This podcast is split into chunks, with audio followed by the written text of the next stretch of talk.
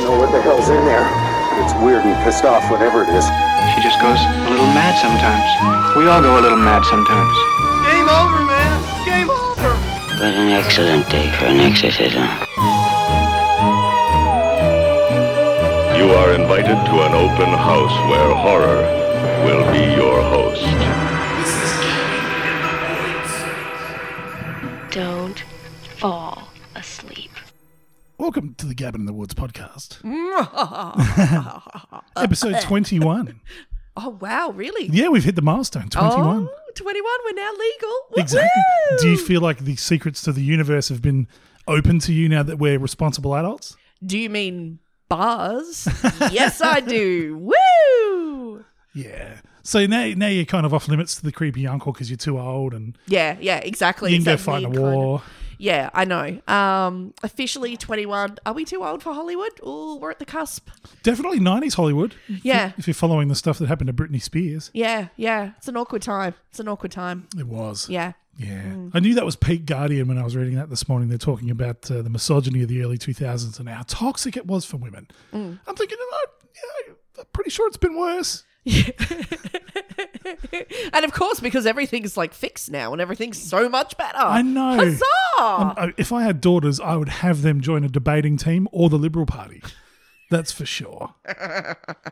it's a perfectly good place to be a woman still, isn't it? Ah, absolutely. There's no problems. It's not like, you know, people are getting hands up skirts in our seats of parliament or, you know, anything inappropriate like that at all. People molested, um, you know, in offices. No, None of that happening at all. It's such a great time to be a woman. it is. And uh, because we don't want to get sued, if you want to find out what we're talking about, you'll have to Google that with the hashtag Scotty New. For all our American listeners, thank you for joining us. I, I know, but and the, and the, currently we have an explosion of sex scandals in Parliament, but in both our federal and our state level parliaments. State level? Yes, yes. Um, the uh, is it the equality?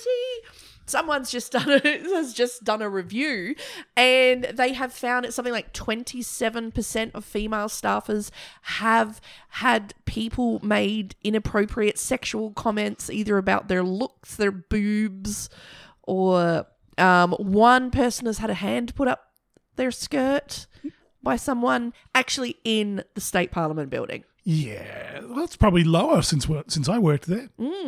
So Not- that makes it sound like I'm incriminating myself. Yeah. I just know it was rampant. That's all I'm saying. there were 16 recommendations put forth about how they could stop it. They have accepted three, one of which is a they're going to like I guess you know do an online course that says don't put your hand up women's skirts. Oh yeah, it's like the scene for a modern carry. yeah, seriously, just like oh my god, some low-level staffer just rah, everyone in Parliament levitates and explodes. Burn that fucker to the ground. I can't believe here we are, 2021. People still need a course to learn. Don't put your hand up somebody's skirt that hasn't expressly asked you to put their hand up the skirt. How do you still need to be told that? Yeah, well, politics is showbiz for ugly people. Ah, oh, amen to that. Yeah, yeah, it really is. Yeah. Yeah. Well, at least we're not Texas. Why? What's in Texas? Well, the the Texas governor's just completely overturned the mask mandate and reopened their economy and gotten rid of all the social distancing and all that kind of stuff and just just turned it loose. If you can own a tiger in that state, fuck it, you may as well go out and see if you can punch on with an invisible virus. wow, I did not realize that. I'm, I'm surprised the state that could give us Pantera could be that stupid. Well, you know, well that's it. You can can't you just sketch your tiger onto the virus? Go on, girl, get that virus. Yeah. Oh, Yeah. I d I of all the places in America, though, I do want to visit Texas. Oh yeah, you can't, you totally got to go like full Ranger Texas Warrior. Yeah, like, absolutely. How how do you not do that? Because in Texas, the every place you be, the Rangers gonna be. I've forgotten the song. I know when you're in Texas, look behind you, because that's where Rangers gonna be. Fucking hell. I'm not. Why are you behind me, dude? That's creepy. Like, that's a lawsuit. Like that is inappropriate. Texas, 2021. Do we have to send you to the seminar? Yeah. Don't creep Chuck around. Norris is having to go to the seminar. Oh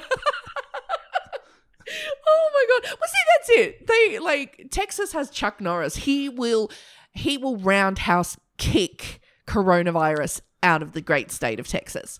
Every little microbe, just pow, roundhouse kick it to Utah. and we'll have to wait until it turns up on some obscure streaming service t- Oh to my watch it. god. when you're in Texas, look behind you, because that's where the virus is gonna be. Chuck Norris couldn't sneak up on shit these days. His beard is so iridescently dyed that it- it's just like a disembodied orange haze walking Oh my along God. in the shadows. Isn't he too busy on the what's that machine? The I don't have a TV. I don't watch Telemore. oh my god, no, he does that like Thunder Thigh 1000 ultimate workout machine, and he's always on it. Like, I love this every day. I Woo. go- well, he, man's got to eat. That's true. Yeah, That's Good- true. Good on him. Yeah. Uh, it, I- it was interesting actually because um, here in South Australia at the moment we're having the uh, the annual Fringe Festival, which is a, a comedy cabaret theatre. Also, just basically freaks in the street doing Yeah. weird shows, juggling and shit. Freaks in the Street. I think they should rename it Freaks in the Street. They should. And everyone's been saying to me how lucky we are because South Australia is basically the only place in the world that can do this right now because we got our shit together when coronavirus happened. We cancelled everything. We locked everything down. We didn't listen to the radio pundits and we fucking did what was right. But I had massive FOMO going into it because normally that's when I'll be doing you know, whole hour comedy shows and that sort of stuff. Yeah. And all my friends are still doing it. I was like, fuck, this should have been the year I'd done it because this is the only place in the world where this is happening. Yeah. All my friends are doing really well. They're selling out and all that kind of stuff. Yeah. Until I went to a show because they're all outdoors Yeah. because you can't be squashed into a venue and still socially distance. Unless you're in Texas. Exactly. But here in South Australia, we do things right. So they're all outdoors. They're all in the parklands here. Oh. Yeah. So mid show, my friend was there. Massive invasion of bats. huge, huge fruit bats. And you know all those all those cheap Wuhan jokes go out the window when there's fucking bats swooping down on you like the start of Fear and Loathing in Las Vegas. Oh my god. That's brilliant. It was kind of sc- well they're fruit bats, so Yeah.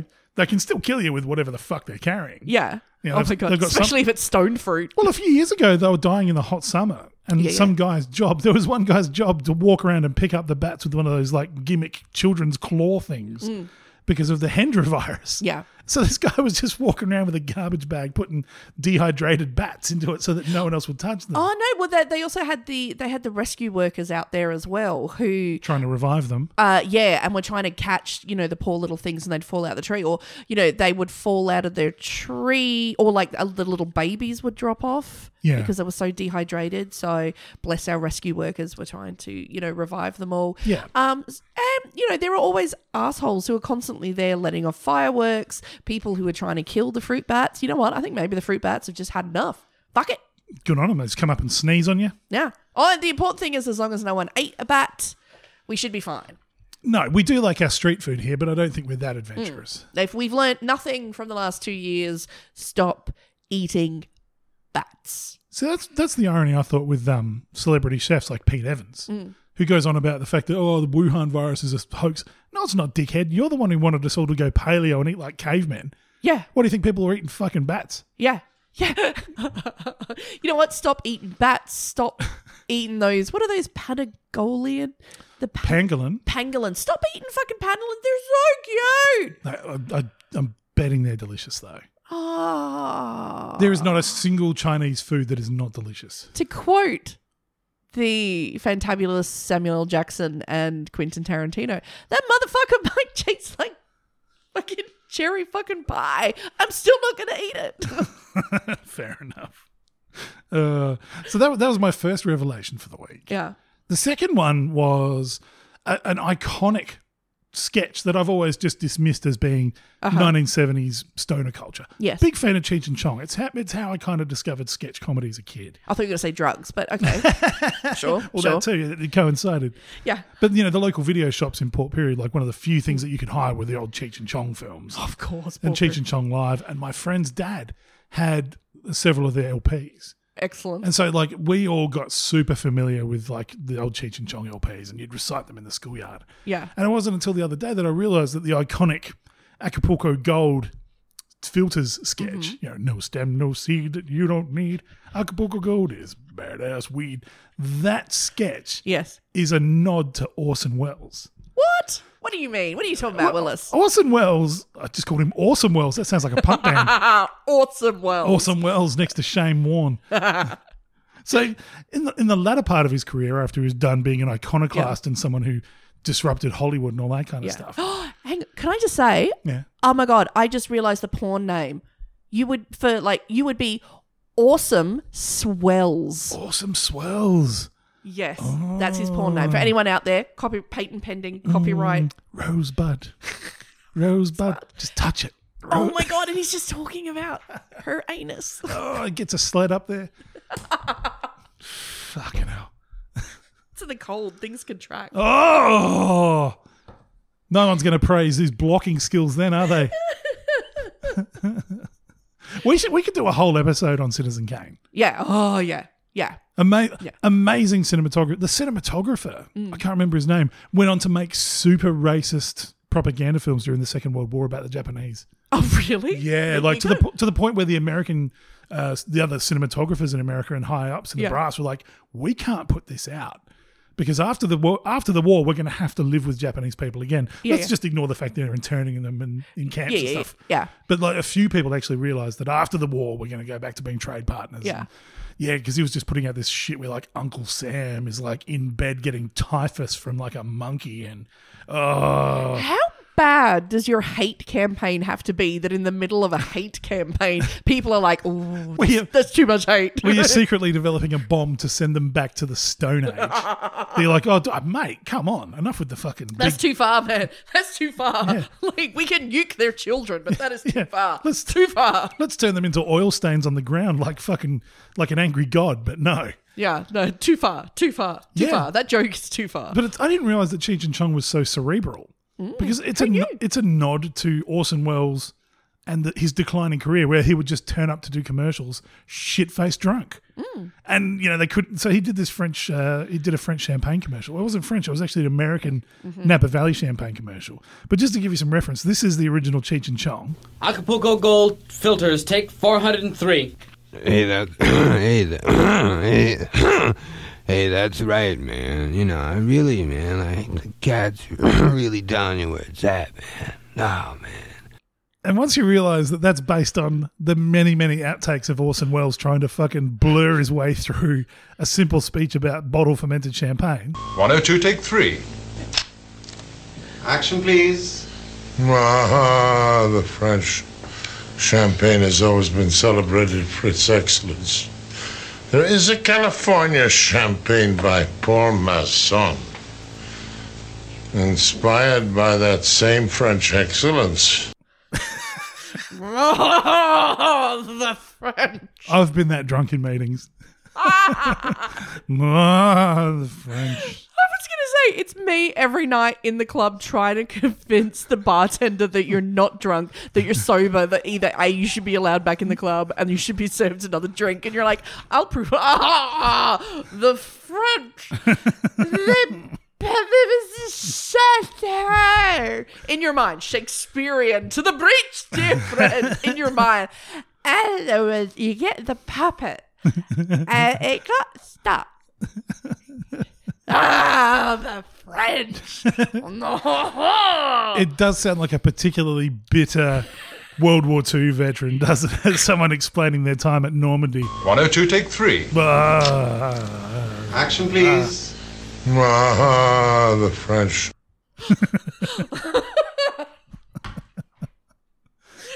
There's, I've never heard such disdain in a. the French. But good on Cheech and Chong for burying their satire so deeply in stoner Oh my culture. God. It's like, oh my god, oh, I've had a brain lapse. What's that movie at the end where it's just like the horror, the horror. Apocalypse Now. I ju- just picture Orson Welles just like, the French, the French. Oh, goodness gracious. Oh my god. Now I'm going to have to go back through all the old Cheech and Chong and try and find out what else they were. What else they've? Oh my lord! Okay, for e- everyone who is curious, and obviously you're going to be curious, I think we'll obviously we'll have to put a link to the Orson Welles. Yes. Up on the up on the website. Should we should we do a disclaimer for all our French listeners? for all, for just for oh the French before they get their baguettes bent. That's going to be my ringtone. my French. My third revelation of this week Mm. is what we're talking about today. Mm. Because, I mean, obviously, when it comes to Bill Paxton, Yes. I, I bow to your knowledge and, and your reverence for him. Because I, I didn't know a great deal about Bill Paxton Yeah. until we until we really started delving into some of this stuff. I'm a fan Mhm. of his movies, but I didn't know his background Yeah, story. yeah, yeah.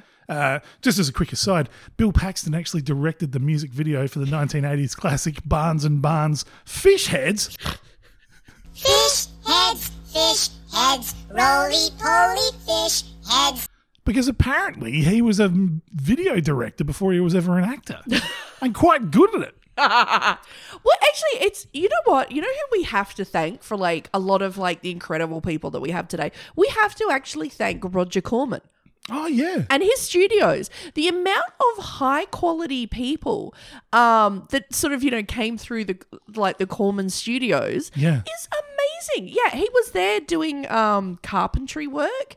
Um, you know, James Cameron did some time there. Like the quality people that have gone through Corman Studios. Yeah. I, I don't think modern cinema today Yeah. would be there if that like cheap dodgy bastard Yeah. with that brilliant mind did not exist. But yeah, so the revelation for me this week was my 1980s horror knowledge and appreciation has a massive gap in it. Oh yeah. because I have not seen the film we're talking about today.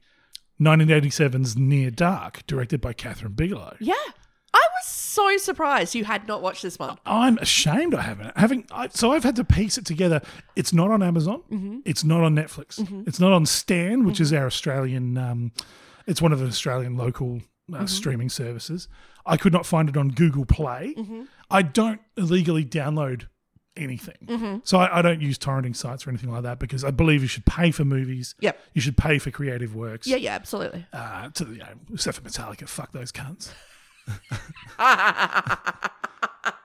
But so much so much rage. well, they don't have it anymore, so I someone. know has you to. hate Lars, but the other three band members have to eat, you know. Yeah, I know. I, I like I like Lars. I just don't like his drumming. I think I, Think of it think of it as like a Patreon because what else would he do for a job? Well, he He's was- too old now to reskill. he was nearly a tennis pro. Really? Yeah, Lars was really fucking good at tennis. I would why is Like, he is so he- bad at drums? like, is he- Like, as in, had to make a decision: do I become a tennis pro or continue with the music? That's so bizarre. I have another bizarre one for you. Yeah. Bruce Dickinson, lead singer of Iron Maiden, Yeah. world champion fencer, not with posts, with the with the epée, with the sword, With a rap- rapier. was actually selected to represent England at the Olympic Games. But because basically it was happening at the same time that they were scheduled, Iron Maiden was scheduled to be touring. Yeah. he declined going to the repre- to the Olympic Games. Wow. Yeah. Do you know I got headhunted to go to an Olympic camp? What? to do to do what? You know there's more sex happens at the Olympics than at any other event in the world. This is how sad I was as a youngster. So 1993, 1994, Australia is gearing up to host the Sydney 2000 Olympics. I'm in Mm-hmm. Mhm. like year nine or 10 at school. I was pretty much as big as I am now, but fit. Yeah. So like I'm a six foot fucking gangly idiot. Yeah. But I'm really into skateboarding and I'm really into taekwondo. Yeah. So I could jump. Yeah. And I was really flexible. Yeah. And quite strong for my age. Uh-huh. So the Olympics, like when we got the Sydney Olympics, they did this whole program where they went around the Australian Institute of Sport, went Mhm. around to schools Yeah. and did basic physiology tests on students. Yeah. Because we had all these programs identified in sports that we were weak at. Yeah. And we needed to, so- you know, so they Okay. had different profiles for different sports they were looking to target. Yeah. And they did all these tests. Yeah. And the two people out of my school that they picked to go and do these things to find out if you were suitable Yeah. for rowing were me and another guy. So this guy now works at the Submarine Corporation here in Yeah. Adelaide. It's a hell of a, it's a hell of a thing to row. Yeah, very very Viking. I don't know. Waterworld predicted it. You know, maybe They I- did. You know, Yeah, so it was me and this other guy. Neither of us into sports were Yeah. picked to go and do an intensive rowing training camp. And I was like, no, I want to stay home and smoke bongs. the fucking rowing team in Australia, like, imagine that. oh, I can't picture. You know what? You should have just been like, oh, what was that American um, swimmer? He never let smoke and dope get in the way. Um, Oh. the greatest swimmer of all time, massive. Phelps. Yeah, Yeah. he was like he was on the like twenty four seven. It might have improved you, Rowan. You don't know. It might have. But, you, you need something, I think, just going up and down that lane all day. but it was about 14 years later that I was just like, oh, I could have gone and lived in Canberra and been at the AIS and just partied. Yeah, and then you know, as your career started to fade, you could start making fruit commercials, tinned fruit commercials. Or become an ecstasy dealer like a lot of Af- Australian athletes. you really missed your chance. I did. That's you. But just think, ah, it's like sliding doors. But oh, oh my god, I want to watch your version of sliding doors. Yeah. Where you're, either, you're a comedian with a podcast or ecstasy dealer in Canberra. With a string of very low level endorsements. Oh my I would lord. I would have been that rower who pretended to fall asleep. Remember, Oh, God. remember her? Yeah, the one who just like halfway just went, nah, nah. Nah, fuck it. Narcolepsy now. it's medical, Rhonda. we have gotten off topic because we we were going to talk about Near Dark and what Oh, a yes. phenomenal, phenomenal looking movie it is. Because I've had to try and piece it together, like like a night out for the 1988 Australian World Debating Championships. I've had to piece it together from clues on the internet and little scraps that I could find.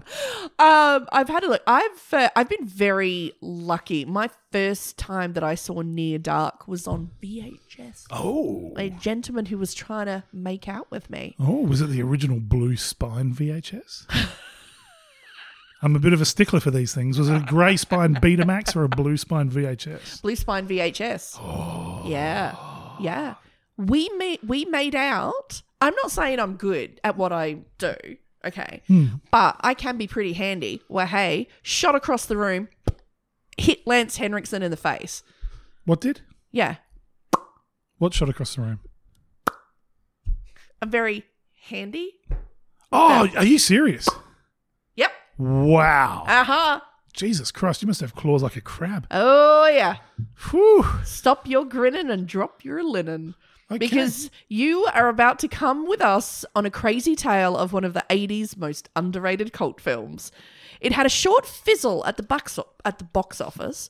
But how is that possible when it is directed by a future Oscar winner, stars another Oscar winning director giving you the finger?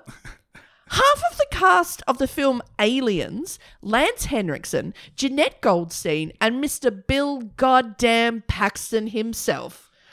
Come with us as we unearth this vampiric gem as we examine Near Dark or Near Dead at the box office. Mm. Released in 1987. Just quickly before you do that, Yeah. I'm imagining if you were watching a different movie and you gave this guy this atomic hand job. Yeah. If that was Aliens and Yeah. Lance Hendrickson Yeah. after he'd been torn in half Oh, by the alien, 3D special effects. that would have been 3D special How effects. good would that would have been? Wow. Except Yeah. you were just wow. Yeah. As I've always had a soft spot for like Lance Henriksen, like apart from the fact, you know, I mean, he's so great in all of his films. Apart from the fact that you once covered his face in someone else's jizz. Yeah, in my mind, there's always that moment where I'm just like, You ever meet him at Comic Con? Just get a get a tissue. just throw some yogurt at him. Ah, Oh my god, it's kind of like Silence a, of the Lambs. kind of like I've had a three way with Lance Henriksen. Oh, We will always be together. together in electric dreams. dreams. Ah. So I know this, this for, s- for some this might be an obscure film to like make out with someone, but for me, it's perfect. And I'd never heard of it. I, I can't, still can't believe that. Uh, released in 1987, this cult classic is part vampire horror, part western showdown. The solo directorial debut of Catherine Bigelow, who would go on to direct other cult classic Point Break with Patrick Swayze and Keanu Reeves, Ripper film. and win a Best Director Oscar for 2010 for The Hurt Locker with Jeremy Renner. And she also made Zero Dark Thirty, probably the most underrated film of the War on Terror. Mm. Bigelow also co wrote the script along with Eric Reed, who wrote another 80s cult classic, The Hitcher, with icon Rutger Hauer. Oh, yeah. Oh, yeah. Bigelow and Red were introduced to each other by a mutual friend who thought the two shared the same writing style and would work well together. The two of them created two scripts together Undertow and Near Dark. Undertow was the first script finished. It was about a man who gets stranded at a deserted cabin with a crazed mountain man and his super young and super hot wife. I've been in a share house like that. which it was agreed Red would direct, and Near Dark, a Western vampire, which Bigelow would direct. However, it would take another 10 years before Undertow would get made as a TV movie in 1996, starring Lou Diamond Phillips. With an IMDb rating of 5.3, you probably haven't seen it, or at least you don't want to remember seeing it. Oh, man. Bigelow had originally wanted to pen a Western, but realizing they were far from likely to get funding, they replaced the cowboys with vampires, bikers, and a general assortment of trailer trash. what they weren't expecting was to find a backer for Near Dark in four days. No shit. They sent it to FM Entertainment on Thursday, and on Sunday, they got a phone call. The company loved it. But this was a vampire movie unlike any other seen before. Vampires had usually been counts or countesses, lords, ladies, educated, misunderstood loners looking for that special little romantic, candlelit little sucky suck. These vampires, these vampires, however, were a new breed. They were dirt poor, uneducated, unclean hillbilly trailer trash. They had been alive for hundreds of years, and all of those years were spent mostly at the bottom. Now you got to think about how many different modern vampire tropes this has Mm. seeded potentially Oh, absolutely. with like True Blood. Mhm. Like this, Oh, yeah. from what I saw on the internet, True Blood owes a fucking lot to this. Oh yeah. Oh a, yeah. Mm-hmm. a massive amount. The Lost Boys. Now they can, we you're going to be talking about. we'll this. get into the Lost Boys. Yeah. Yeah. This uh, to me, okay, I'll save it for when we start to talk about that. But I've got a real thing about similar films that come out at the same Mm-hmm. time. Catherine Bigelow said, quote, It was a deliberate choice. We thought since we were reinventing vampires in a way, it would be a disservice to categorize them. And what are they really? Modern day pirates or cowboys, nocturnal creatures? They're people you pass on the street when you walk through dark alleys. The showdown, the shootout, the Midwest setting. We turn them into modern gunslingers traveling these deserted highways. And it's one of those things, like, because everyone thinks, oh, I'm going to be a vampire. And sh- you think, oh, I'm going to be super rich. I don't know why. You Yeah. basically go, do you know what I mean? My life is going to be, it's all going to be like fast cars and like, you know, jet planes. Yeah. Yeah, no, if you start as trailer trash, you don't suddenly become rich. Yeah, if you're immortal, that doesn't mean you're going to be any better at investment. Yeah, exactly. Yeah. Exactly. It doesn't make you the wolf of Wall Street. No. It just makes you a bit bitey. And you're going to be around for a long time. So, you know, if you don't age, it's going to start raising Yeah. questions. So you essentially need to live like a rat. Yeah, yeah. Basically, go completely under the uh, completely under the radar. Yeah. Now, sh- and the other thing as well. So you know, if you're rich and you uh, you know you have that money, you know how to like you know secret bank accounts in the Cayman and how to sort of like shift your money from one fake account to another. Yeah. How do you do that in the modern age if you don't know? Yeah. You know. Yeah. Who- Who wants to be, who wants to meet the fucking vampire that's into cryptocurrency? Yeah. Oh. Oh, come to suck coin. Oh, fuck off, dickhead. Blockchain is made of silver, burns my skin. Yeah. Nobody wants to hang out with that guy. no fucking way. Although we can eat a whole bunch of cunts on 4chan. we just want to talk about fucking Snoop Dogg coin. Oh, so bad. Hmm. Uh, now, shooting started on the 17th of November 1986 with an all in budget of $5 million. But one of the reason it looks like a $20 mil- $20 million film Could be the tremendous work. I got that sentence You so did. wrong. You did. That was very backwards. One of the reason it looks like a twenty million dollar film. See, if you're a vampire, you're fucked. the reason it looks posh could be the tremendous work from the director of photography, Adam Greenberg, who you may know from small films such as The Terminator, Oh, fuck. Terminator 2, and Ghost. That would explain because I was noticing a lot of similarities in things with Terminator 2. Hmm. So ah, we can Right. talk about that some more in a second as well. The lead male interest is played by Adrian Pasta, who is probably better known for being in the TV show Heroes as Nathan Petrelli. Right.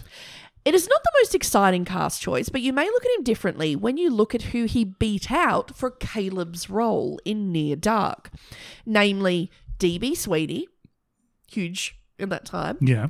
and another actor. I don't know if you've heard of him. I don't know. It's uh, a Mr. Johnny Depp. Are you fucking serious? Uh huh. he beat Johnny Depp for that He role. Beat Johnny Depp for this role. Fuck. So when you go back and you do watch this movie, picture it with Johnny Depp. So 1986, what was Depp doing? He'd just done what Nightmare on Elm Street in like 83, 84. Mm. He was still what? What's eating Gilbert Grape? That was in the 90s, wasn't it? he wasn't. He, well, he wasn't acting on Near Dark. I can tell you that. Fucking man, imagine they put him in that. You know what? I think that would be one of the really good things. I reckon, like, a, like Adrian Pazdar is just sitting around. Just he spends his whole life going. Do you remember that moment that I beat Johnny Depp for that role? do you remember that? Yeah. Do you remember I'm just, I'm just, I, IMDBing him here to see what he was doing. that? in- Johnny Depp. What, what was he? What he was doing what in he was doing in 1986? 86. Yeah, just unemployed. Well, probably going for motorbike rides with his dead mate.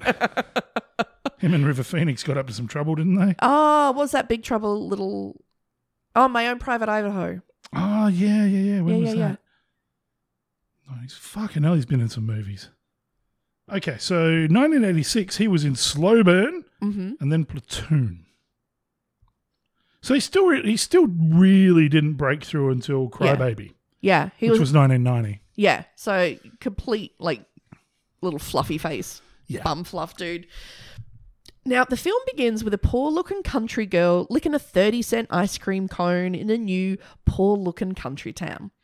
A young man, Caleb, convinces the attractive young girl to go for a drive in his pickup. He takes her to a remote horse corral and attempts to impress her with his rope tricks. Hey, was he using his rope or a rope? May is unimpressed and asks to be taken back to her trailer. So, and from here, I have no sympathy for the guy whatsoever because he takes the keys out of the car's ignition and gets all, hey, if you want me to drive for me, then you have to make out with me, and refuses to relent no matter how much May pleads with him. Okay. So, you know. Yeah. Suck it. May begins to make out with Caleb and then just bites his ass. Figuratively, not literally. Yeah. Um, although that would have been totally appropriate on his date rapey ass. Yeah. And May runs away. Feeling the worse for wear, Caleb starts to stumble his way back to his ranch where he lives with his father, the town veterinarian, and Caleb's much younger sister.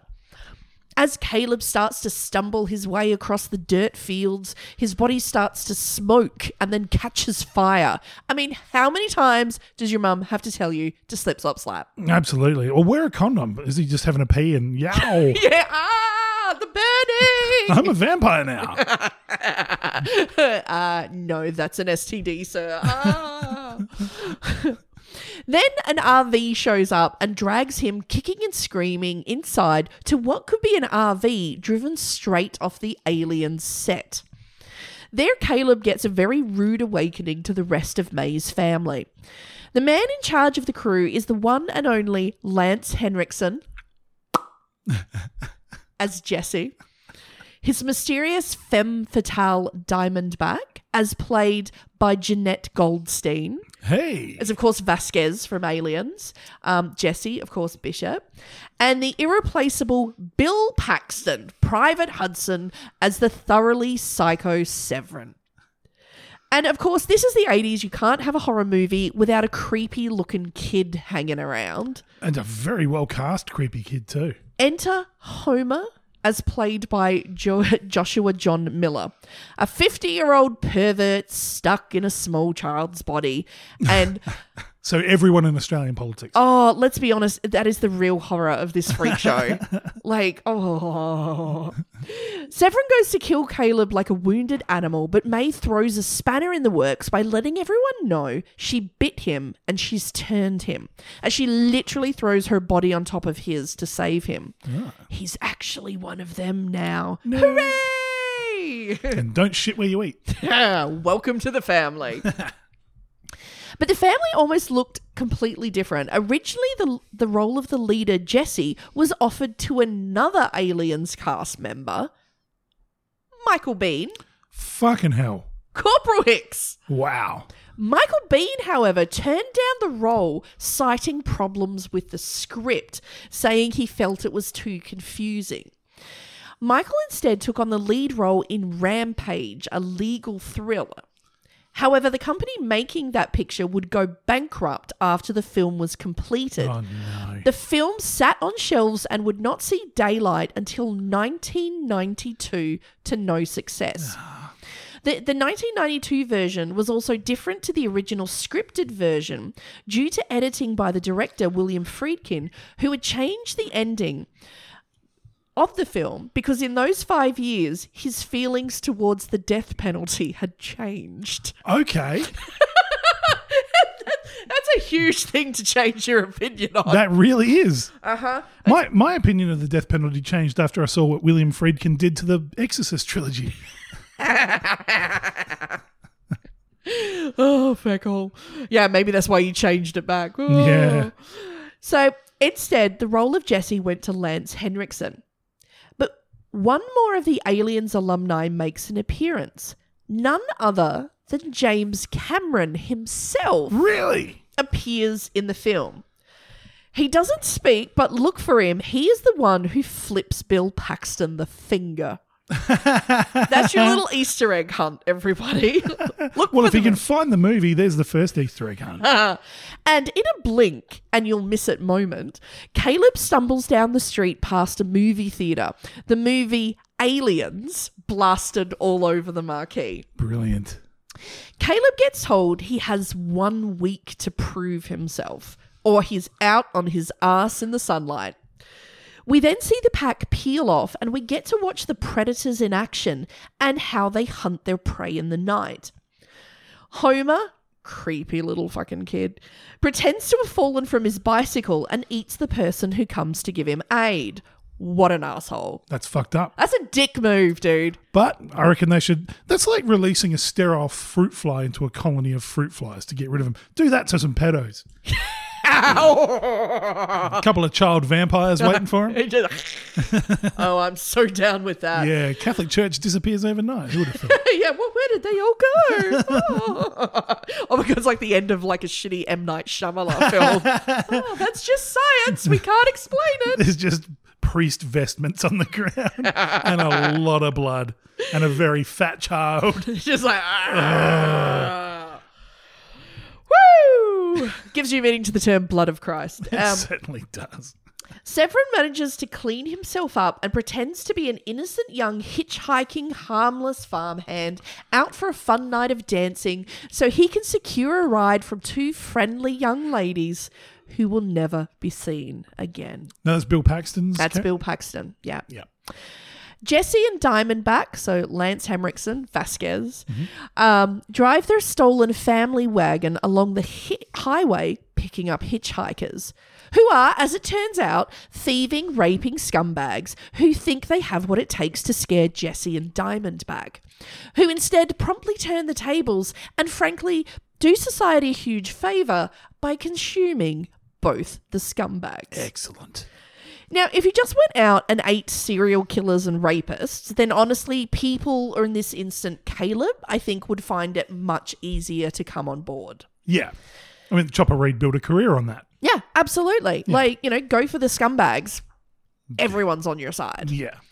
Um, but instead, May decides to find the nicest, sweetest, friendliest truck driver in the history of mankind. Oh. He happily offers the young lovers a lift. He talks, he jokes, he laughs, he asks about their hopes and dreams. Oh. Caleb can't kill him, and who could? May has to kill and support Caleb by letting him drain her blood through her wrist. Annoyed, the rest the crew head to a local dive bar to start a fight. Ah. The most interesting fact about this bar fight is the man who gets his ass kicked first of all, first off the bat, is the same actor who will later be the first one in the bar to get their ass kicked in Terminator 2. Robert Winley.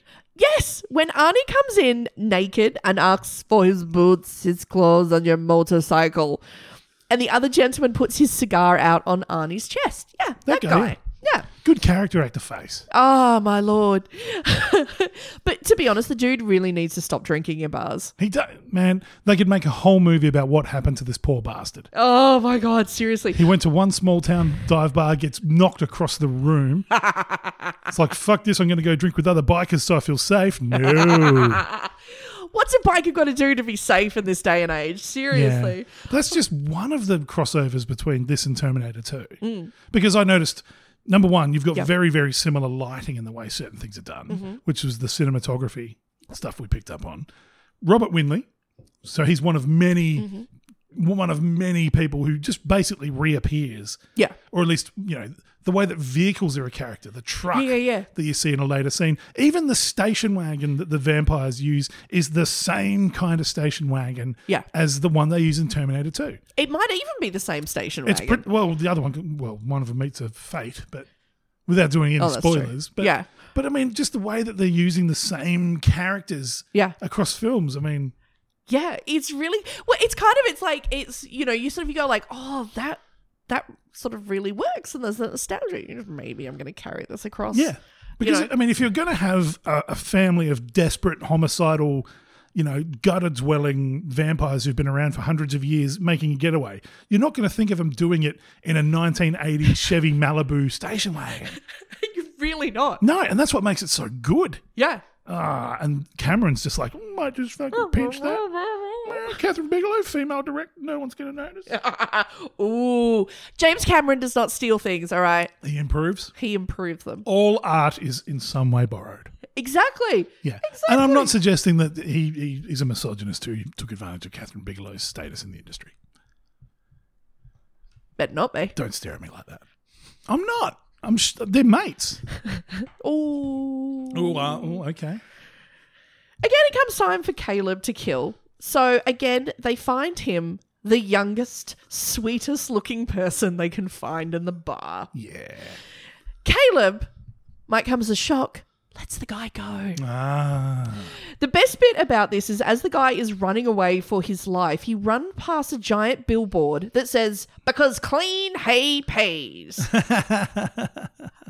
cares, you think? But if you look at the bottom right hand corner of the billboard, you can see black sprayed painted graffiti that reads, Bill and Louise. Bill Paxton, ever the romantic, and done in tribute to his new wife Louise. They hadn't been married very long before the movie that this was made, so that was done as a little inside heart to his wife. And yes, that is the same Louise that Hudson has written on his alien's chest plate, who he met bef- uh, just prior to the filming of Aliens. I'm guessing if you're spotting all these Easter eggs, you were pretty pretty distracted during this whole hand job back in Broken Hill. Just got to get to work. It's like unplugging a sink, Yeah, exactly. You know, you got to do your time in the salt mines. churning butter. We're women, okay? We can multitask. all Right? I can, Oh, look at that Easter egg. yeah, I can, I can sow a field and plant crops simultaneously. Ah. Now they pretty much decide to kill Caleb, but right after they all have a nap. You know, it's it's tiring killing a- an entire bar full of people. Yeah. But what do you know? The police show up, guns drawn. Admittedly, Severin's face had got um, damaged. They might have the police might have thought there was a minority in there, so they show up guns drawn. Yeah. as they do in America. Yeah, yeah. Caleb escapes. Yay, free at last. so then he comes back with a van and saves all the vampires from a certain death. Oh, good on him. Um, Caleb, dude, seriously, pick a side. Yeah. Either you're in or you're out. Well, his dad's a vet. He's got a bit of that caring, caring spirit to him. Every vet I've e-, no, I don't trust vets at all. No, I couldn't be fucked becoming a doctor. No, not that. Like you think about it, vets, okay? Yeah. They're the only doctor who eats their patients. How many vets eat dogs or horses? Come on. If you're not, if your vet isn't vegan, they're eating their patients. But yeah, They're eating their patients just because. Okay, just because a doctor like is a gynecologist, you wouldn't say, "Oh, it's okay for him to like eat men." They're still patients. He- pussy. I'm just saying, don't trust vets. They eat their patients. Okay. There's our next bumper sticker. Don't trust vets. They eat their patients. oh. Now, Caleb saves the day by putting a blanket over his head and running for their darkened van. Duck and cover. Dun, dun, dun. But almost immediately, he begins to smoke and then catches fire. they told us that in school too. You'll catch fire if you smoke, kids. It'll shrink your testicles and you'll never get a job. And they were right. Oh my! Do you know you tell these stories about your school? Did your school literally was it just your whole day? You never actually learned maths, English, literature. It was just them warning you about the sins of everything. Well, yeah, two of my two people that taught me are currently in prison. Yeah, I know. Yeah. Like, Wasn't a great school. Someone needed to teach them. When I I went to school with someone who's serving an indefinite sentence for organising a car bombing. Oh, Yeah, interesting alumni. oh, there you go. Hmm. Did you ever, did he ever give you any lessons on that? He was a good mate. he had the best weed. No, oh, Yeah. I've heard that about car bombers. Yeah. Yeah. Uh, now, there were several scenes in which various cast members would be burnt by the daylight. Now, this was 1986 and practical effects were king. Gordon Smith, the film's special effects makeup artist, created a prosthetic makeup system that concealed that concealed tubes on the actors' faces, and these tubes also ran hidden inside the clothing. They were all connected to a device hidden on the actor that smoked tobacco under pressure and released it through strategically placed holes in the makeup and clothing. Each actor controlled the valve, which they could use to shut down the machine if they got too nauseous or sick from the fumes. This includes the 10 year old child. Are you telling me that that smoking effect was practical? Yes. That's fucking incredible. 1986, none of this CGI, like fake looking bullshit. This is because, like, oh, it looks like it's on fire. It's on fire. It looks like it's smoking because they've got like 2,000 cigarettes shoved up their asshole. Well, but it was 1987. Part of that child's payment was probably in, in cigarettes. cigarettes, Yeah. With Pal- oh my god, can you imagine the sponsorship deal from like only a Marlboro man? oh my lord. Macaulay Culkin smokes Winfield. I just love the fact that you've got like your emergency valve, so in case when the ten-year-old takes in too much like tobacco smoke, they can just whoa wind it back down. Like a good friend of mine uh, who's who's been mildly successful in TV here in Australia. Mm. He was on a morning. You know, you know how breakfast TV shows are always just that bullshit straight transposition of wacky breakfast radio. Yeah. But you've got a bimbo and a bozo, and Yeah. hey, hilarity ensues. He was the guy who had to do some of their practical joke prank things that they do. Oh god. And one of them was they were going to set the record for the world's largest container of cola with Mentos thrown in. So you know how it creates like Oh, a, God, a yeah. volcano kind of deal? Oh god. He is sitting in a fucking pool of cola, Uh huh. like a full size spa of Uh-huh. cola. And they dumped in all these, ma- like fucking thousands of Mentos. Oh, God. Oh, And he's in there with two bikini clad chicks. He's the nicest guy in the world. Like there's nothing untoward about what's going on. Uh-huh. But of course, the chemical reaction that happens Uh-huh. creates carbon dioxide. Oh And he's sitting in this thing, and he reckons he was about to lose consciousness. They had to cut the cameras. Oh my god! Because these guys just got fucking choked on live TV with carbon dioxide. It was like it just completely filled all the atmosphere around them, and they were going to die. and they had to get pulled out of the pool. How is that not made into a movie? Oh, Really? Just- oh my god! yeah, Wow, the things you do for fame. yeah. The things you do for morning television. Yeah. Everyone lived? How were the bikini models? No, they all live, but they had to cut the cameras and pull them out. Oh, wow. Yeah. Wow. All because TV producers don't do fucking high school science. this is what happens. Yeah. oh. So um he gets a little bit smoky, but he saves them. So Caleb's crew is back in with the crew. Caleb asks Jesse just how old he really is, to which Jesse replies, I fought for the South. which at the time would have made him over 150 years old. Excellent plan, just relaxed bonding with the serial killers. What could go wrong? I must also mention uh, the moment where uh, Jesse and Severin take a moment to reminisce on the moment that they caused the Great Fire of Chicago. It really is about keeping those special times really close to one's heart, isn't it? Remembering the joy, the laughs, the special moments that make life worth living and destroy a city. Now, in case you were wondering where Caleb's family and what they had been doing after he caught fire and was pretty much abducted right in front of them. Yeah. Well, Caleb's dad has pretty much aimlessly just been driving around America with Caleb's 10 year old sister on the off chance that they would just stumble across them by sheer accident, it seems. That seems like a scientific way to go about it. Mm-mm. So at about five in the morning, What's he going to do when he finds his charred son? Oh, I'll just put you down like an injured calf. I was like, "Oh, what can we do? Yeah, I'm not going to set that leg. That's broken. Oh, well, if we know anything by vets, yeah, no, he will eat it. He's already cooked. Yay! Charred to perfection. Oh, still pink on the inside. Mm, Nom, nom, nom, nom, nom. Ah. so at about five in the morning, Ho- Homer, creepy vampire child, goes out to the Coke machine at the hotel where they're hiding out, um, s- hitting away at the back.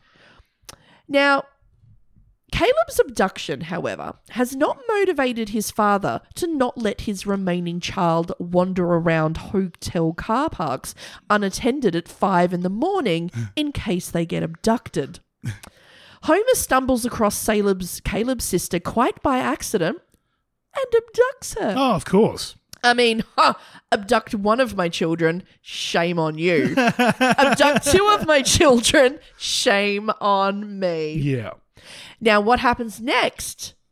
You'll just have to watch the film to find out. Ah. da, da, da, da. Uh, Now I'm going to have to order some obscure copy from Norway. Or Oh, something yeah. Like that. I want to leave a little bit of mystery in there for you. Mm. Now, Near Dark may not have had the most watertight of plots, but what it did have was the full commitment of its actors. Yeah. most notably of which was Lance Henriksen, who stopped eating so that his chest bones would be visible to complete the physical look he envisioned for the character. Oh, Jesus. And I don't know if you noticed that, but the, the, you will see it in scenes where he's got his chest open. It really is his ribs. Like he looks like he has just sort of come, like he'd been stranded on a desert island for like six months. Yeah, like, wow. he really needs a sandwich.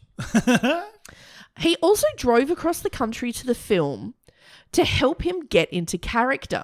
Whilst doing this, Henriksen would pick up hitchhikers along the highway and, by his own accounts, freak them out by speaking and acting just like his character Jesse. Fucking hell. Can you imagine someone sitting around going, Oh my God, Lance Henriksen once gave me a lift? He is a creepy motherfucker. Well, same. I once got in a taxi with Robert De Niro. Oh, fuck. Uh, but Henriksen and Paxton almost took this method acting too far. Everyone takes method acting too far. One day during filming, the two went joyriding off the set, still in their on set costumes, when they were pulled over by a police officer. Lance Henriksen, who was driving, decided to react and speak in full character as he thought Jesse would respond. Paxton backed him up. This performance alarmed the police officer enough for the police officer to reach for his firearm. Jesus Christ. Luckily, no one was shot or drained for blood or received a ticket, so I guess everyone walked away a winner that day. Now that's white privilege. can you imagine? Can you imagine if Wesley Snipes pulled that shit? Denzel Washington is just like, I'm going to be Alonzo for a day. Oh my Dead. God. Yeah. oh my god. Yeah, blade dead in shootout. Oh, my police. Oh no. Now, Jeanette Goldstein, however, really took one for the team when she agreed to have one of the worst, most intense bad peroxide blonde hair jobs with one of the worst cases of root regrowth to help reflect that the characters were poor and constantly on the move ni- with no chance for the finer things in life um, you see, like she would have had to have chopped all her hair off after that thing. Like Aw, it's really? such, it's such a bad, intense blonde. Yeah. She's a fucking great actor. Oh, she is so underrated. Yeah. I love her so much. Mm. Um, we, because I think with aliens, everyone always talks about Ripley, and rightly so. Yeah. Ripley is Iconic. absolutely iconic. I think nowhere near enough credit is given to Jeanette Goldstein and her portrayal of Vasquez. I also think that is one of like the most iconic cinema performances. Absolutely. You know, um, we'll, we'll get into that in another episode. Yeah. Um,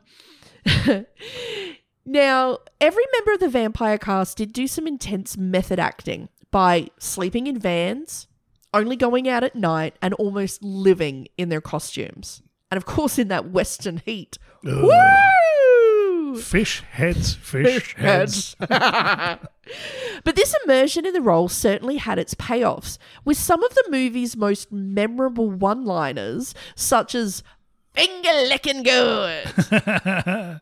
Which we have for you. Do you want me to play it? oh, yeah. So this is this is in the bar scene where As Bill Paxton has finished draining a barbarian at the bar, ad libbed in the moment. It's finger licking good. Hey, Jess, I got smell like a deadpool cat. I love it. Now, in the late 80s, there was a real explosion of vampire films, thanks in part to the huge success of Fright Night in 1985. absolute classic. And the Amiga video game was amazing. oh, I haven't, I haven't played it. Um, the Lost Boys, which grossed over thirty-two million dollars at the box office, premiered in 1987, just two months before Near Dark. Near Dark was released on the 2nd of October across 262 theatres, grossing only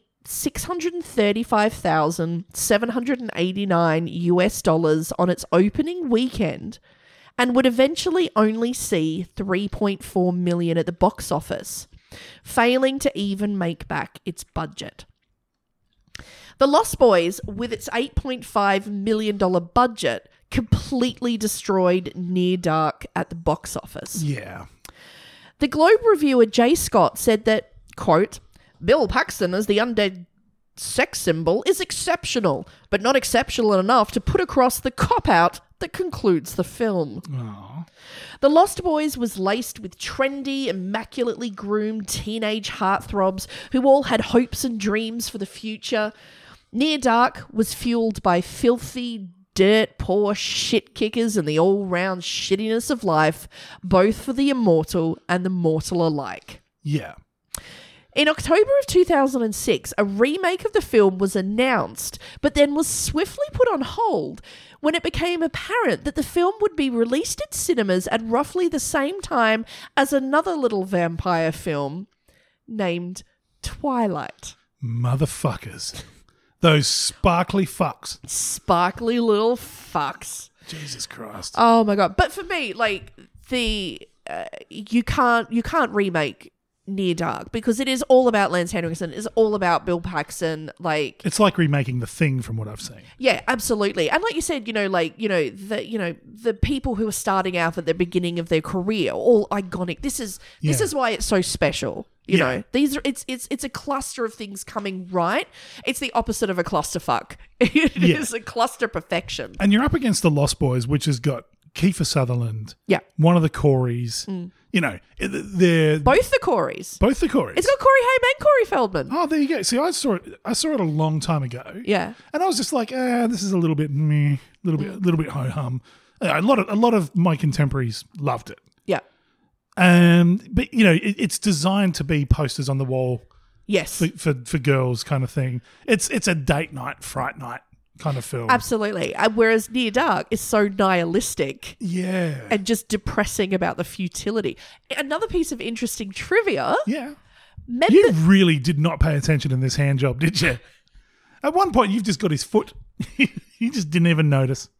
there is a member of the same family in both The Lost Boys and in Near Dark. Really? Uh, Near Dark's Homer, the creepy little child. Yeah. Um, his stepbrother is in The Lost Boys as um, Michael, There you Jason go. Patrick. It's There his, you- it's his stepbrother. Jason Patrick. Yeah. Is he related to Robert Patrick? No. Okay. You were really trying to tie it all yeah, in yeah, together. Oh. I really am. Yeah, yeah. This is such a weird thing, though, isn't it? Like when two films that are basically the same, but Yeah. from very different poles. Yes. Like, Yeah. you compare that to The Matrix Yeah. and Dark City. Yeah. I love The Matrix. Yeah. I think it, I think it was a really good film, but you compare it to Dark City, which came out a year prior, so similar Mm. in terms of its look, its feel, its, it's the aesthetic. Yeah, it's not as deep down the fucking the wank hole of philosophy as the Matrix. Yeah. You know, with all the red pills and all And that blue sort pills, of shit. yeah. Yeah, yeah, Fuck, I yeah. love how that's evolved over the years. There's people that are against woke culture. Oh, red pilling. It's like you realize the Wachowskis are fucking trans, you idiots.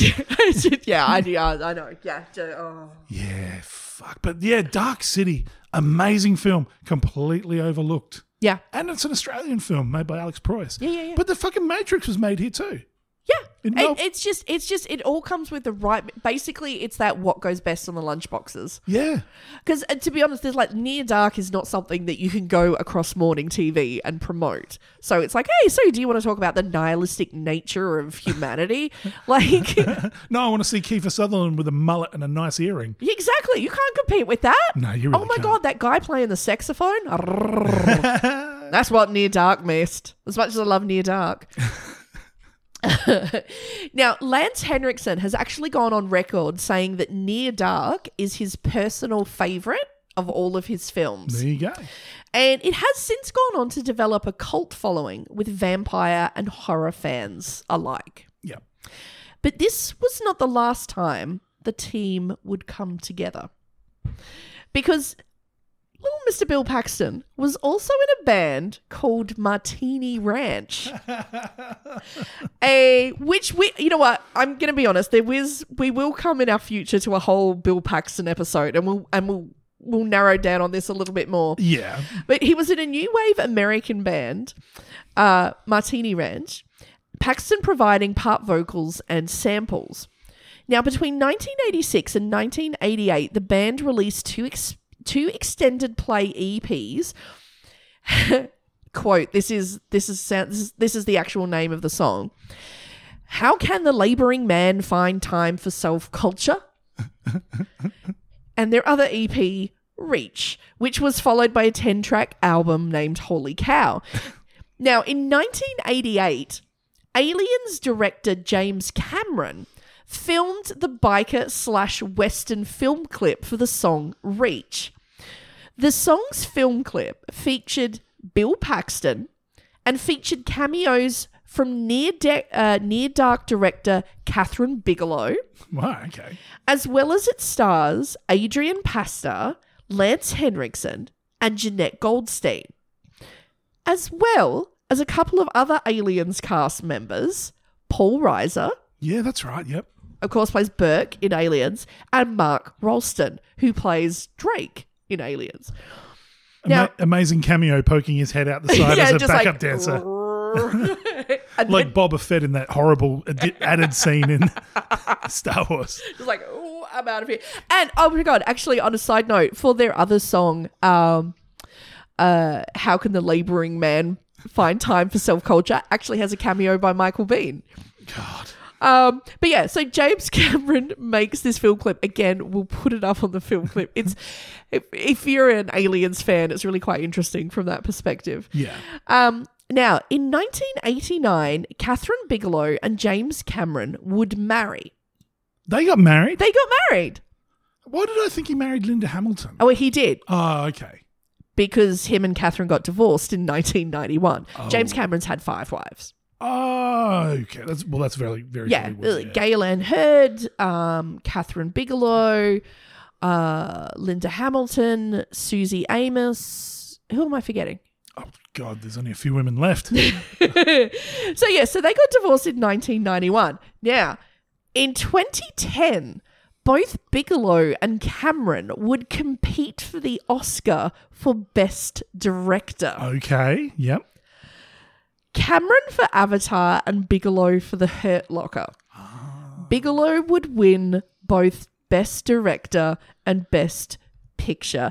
I mean, winning an Oscar is great and all, but defeating your ex husband to do it, I cannot imagine that level of sweetness. Yeah, a worthy victory too, because fucking space Pocahontas. Oh, do you fucking. It's not that great. Avatar is brilliant. It's a great film. It but is it's- a great film. yeah, they fuck their own horses. It's not. They do not fuck their own horses. They fuck their horses. They do not fuck their horses. They you ha- have a weird thing that we need to talk about. They hair fuck their horses.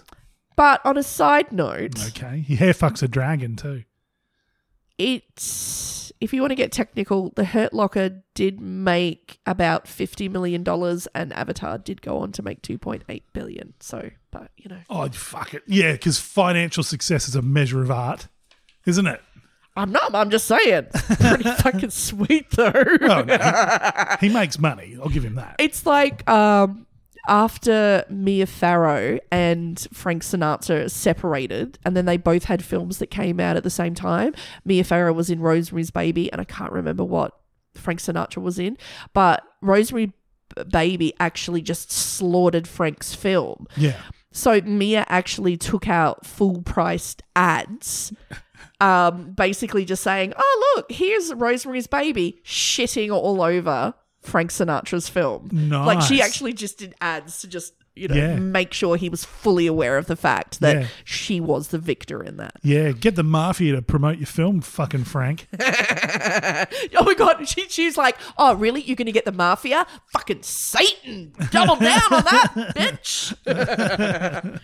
and so that brings us to the end of this week's episode of Near Dead at the box office. Yeah. Was that the TV in the lounge room or the back room or? Um oh no actually It was in the it was in the cabin. Okay. Yeah. Like, you know, the holiday cabin. In the lounge room. Ah, Yeah. Okay. Yeah. Okay. Well, that's not so bad. Yeah. That's that's why I don't go into any Airbnbs. Yeah. Stretched out in front of the fire. Oh, there you go. Actually, I don't want to know anything more about your sexual history. You're from Broken Hill.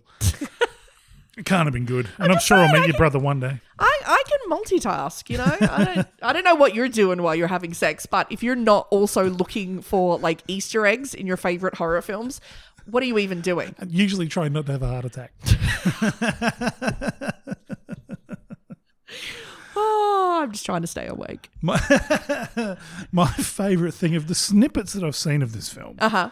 and I've, I've got to admit, this, this is the second revelation that came from this film for me, Mm. was that I've always really enjoyed the work of Bill Paxton, Mm-hmm. Mhm. but I always kind of looked at him as sort of like a, you know, like a like a character actor, Mm-hmm. Mhm. someone who's quirky and who clearly is, you know, with his Oh, musical endeavors yeah. and his music video directing and that kind of stuff. His character, from what I've seen in Near Dark, is genuinely terrifying. Yeah. It's uh, it's such a good performance. Oh, yeah. I didn't realize he had that kind of range Oh yeah. and menace Have you seen him like with face messed up on the truck? on the truck. Yeah, Yeah. like which is like seriously fucking. What's his name? Uh, I was going to call him Spielberg.